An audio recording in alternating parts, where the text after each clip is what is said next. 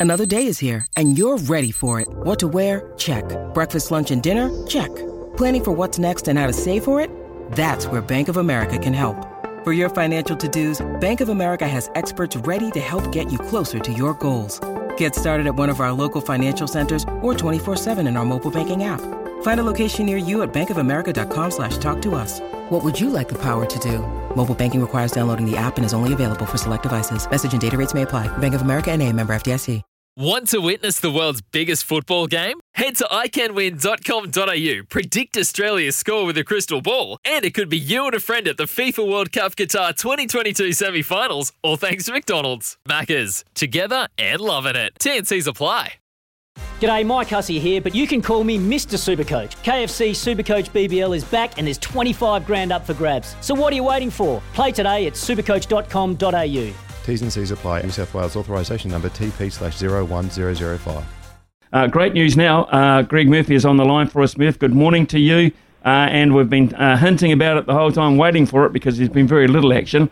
But the supercars did get underway uh, at the weekend, and uh, the Giz continues to march towards the title. Yes, Smithy, he does. I mean, it, um, he left the first round back um, with 300 over 300 point advantage, which uh, gives him a nice little buffer. That's basically one round's worth of points.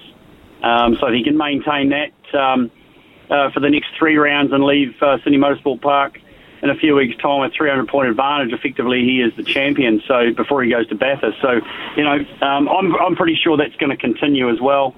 He probably wasn't um, as happy as he could have been uh, after the weekend. Bit of uh, qualifying speed uh, wasn't there that I think he would have expected, and that sort of had him down the grid in a couple of races, uh, which uh, made it interesting for the rest of us because he had to fight his way through and, and did that um, in his usual uh, pretty impressive fashion. He did win the, the middle race, the second race of the weekend on, on Sunday morning, um, and uh, did that very, very well. So, uh, yeah, he's got it under control. Um, as I say, I'm sure he's still not uh, as happy as he would like to be. Just um, because he likes to be at the front there and likes to to add to that pole position list. Um, and I'm I have no doubt that by the time they uh, the next couple of race meetings, he'll he'll um, work to improve that statistic uh, pretty well as well. But I thought the racing was really good. There were some really good storylines uh, out of the weekend with mainly probably Erebus Motorsport and young Will Brown and Brody Kostecki uh, showing some awesome speed and their um,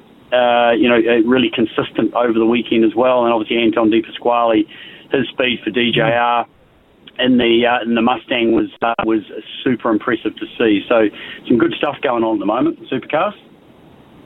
There is actually, uh, to be honest, and, and the night racing I think was a hit as well.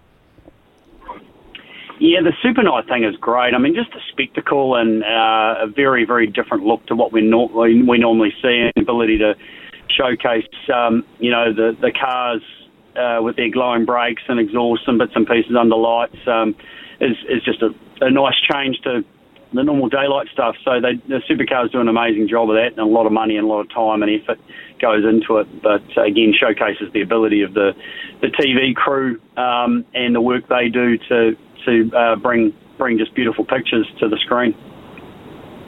How does uh, that affect, from a driving point of view, how does it, nighttime driving at speeds, how does it affect your confidence and does it affect your speeds? No, it, it's pretty good. I mean, uh, also uh, the way the lights are structured, and, and there's a fair bit of um, science that goes into the positioning of those, and ensuring that there's not a you know a minimal amount of glare and, and bits and pieces for the drivers. But no, there tends to be not really too many issues there uh, for for anybody. Everyone gets used to it pretty quickly, and and the light is in the right places to be able to you know to see the see the corners where they need to and the braking points and that kind of stuff. So effectively, the, the speed is, is, is essentially exactly the same, and and uh, the drivers aren't affected by it. Okay, let's look at uh, one of the issues that uh, has raised its head, not just in, in uh, motor racing, of course, or supercars, but uh, around the world of sport. Uh, an unnamed driver under investigation for their vaccination status. Only a only double vax drivers can compete at Sydney Motorsport Park unless they have an exemption, Murph. So uh, that's, uh, that's quite an interesting story. Yeah, I'm not quite sure where that one's going to end up either. Um, there's speculation around who that might be, uh, but but uh, it depends, yeah, uh, if there's been a bit of skullduggery or not gone into to uh, achieving that so-called exemption and how that's all happened. So there's a lot more to unravel from that at the moment. Um, and in the next day or so, and I'm sure they're going to have to sort that out before they hit the track on Friday this week.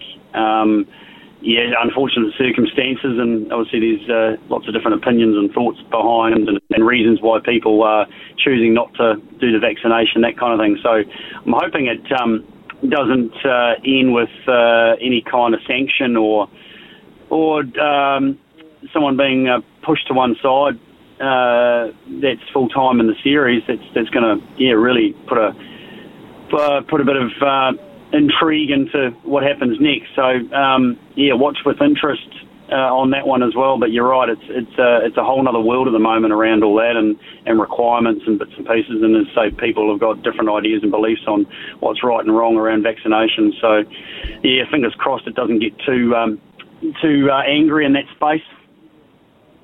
Would it would it uh, affect you greatly, Murph? Or do you have a, a view on it? I mean it's a sport where you, you tend to wear masks a lot anyway, and your, your face is covered for, for various reasons. Um, so I, I just wonder, would it affect you if you knew that uh, a fellow driver perhaps had not been vaccinated, or one of your pit crew, or something of that nature? Wouldn't affect me. No, I, I don't. I don't sort of uh, think and looking at it from my perspective that it, that it wouldn't. I, I mean, I, I don't if that's that's the way someone is and that's their choice, I suppose it, it's uh, considering where governments and, and local government are, are, trying to be and where the sport is trying to align and the messaging that they're trying to put across, all that kind of stuff. I suppose there's just so many different layers, and the problem is, um, you know, the the ability for everyone to have an opinion and and and uh, where that might um, where that might lead. Um, you know, everyone's looking at it from a different, from their own perspectives, and the sport's looking at it from its perspective, trying to lead, I suppose, and and all that kind of stuff. So it's, there's just it's, it can be so confusing and and can lead to, I think, um, yeah, negative negative sort of connotations and and media potentially from it, but personally, from my perspective, I think if you're in the bubble, um, you don't have it, you've been tested, um, and you know you're negative, and you're, you're, you're not going to be associated or be uh, prone to be around the potential to get it. Then I, I don't see what the big, you know, what the problem is. But they are trying to have a blanket across it all, so everyone's the same, and and um, and no one's sort of, I suppose, getting any special treatment. So it's just it's a minefield, isn't it, Smithy? It's just a complete minefield. Yeah. It is, Miff. It is, and um, there's all sorts of social and religious and uh, choice issues yeah. about it that uh, I'm not quite sure that they're going to um, a- a- absolutely be able to enforce at some point. Uh, uh Formula One, Formula One uh, Mexican yeah. Grand Prix goes to Autodromo Hermanos Rodriguez on Monday morning at eight o'clock, and Verstappen has that lead of twelve. Yeah, what's going to happen? I, I'm just I'm actually really uh, enjoying this, this battle. I think we've, we've, definitely spoken about that before. I reckon they might have a um, someone else to contend with a little bit more than even what they did uh, a couple of weeks ago uh, in Austin, and that's uh, Sergio Perez. I think um, uh, he is going to be spurred very much by uh, the Mexican crowd this weekend, and, and his performance of late has been been you know, pretty good. Uh, Red Bull have obviously uh, got a lot of confidence in his ability to, to be there in that team and supporting uh, Max as well. But I, I think um, he he's going to surge this weekend and, and find that little bit more, just having uh, the uh, the support of millions of Mexicans uh, right behind him. So I'm looking forward to seeing what his performance is like. Um, it was interesting, I think, at, at uh, Austin just to uh, to see Lewis Hamilton sort of show, you know, respect to Max Verstappen's drive um, on the weekend, especially after Max had sort of been mouthing off earlier in the weekend at Austin and, you know, calling names and all sorts of stuff. Um, Hamilton, um, you know, turned that around a little bit. And is that going to have uh, some sort of mental space or play this weekend going into, into Mexico or not? I'm not sure. But, um, yeah, it's still an intriguing battle and uh, one that is, is with only 12 points is, is far from over. With still, uh, well, how many? Five to go? Is it four or five to go in, in the F1 Championship? So we got we got lots to look forward to, and that track at Mexico is is, is just is unreal. I mean, it really is, and it creates some pretty good racing. There's some interesting parts of that circuit that that um, yeah, you've got to be pretty careful on. We've seen some incidents there in the past which are, uh, have uh, changed some outcomes. So um, looking forward to it. Uh, the other news uh, Porsche fans will be interested in particular. They're, they're talking about entering uh, Formula One, but not for quite some time 2026. Porsche. Yeah, and that, and they've been coming and going and, and had um, a bit of reference to that uh, for a number number of years now. But they've they've changed their pathways. Um, you know, a lot to do with uh, the issues with the, the VW group um, there for a little bit as well, um, where they had the, the Dieselgate situation. That all sort of had a, a bit of a bearing on, on Porsche's positioning.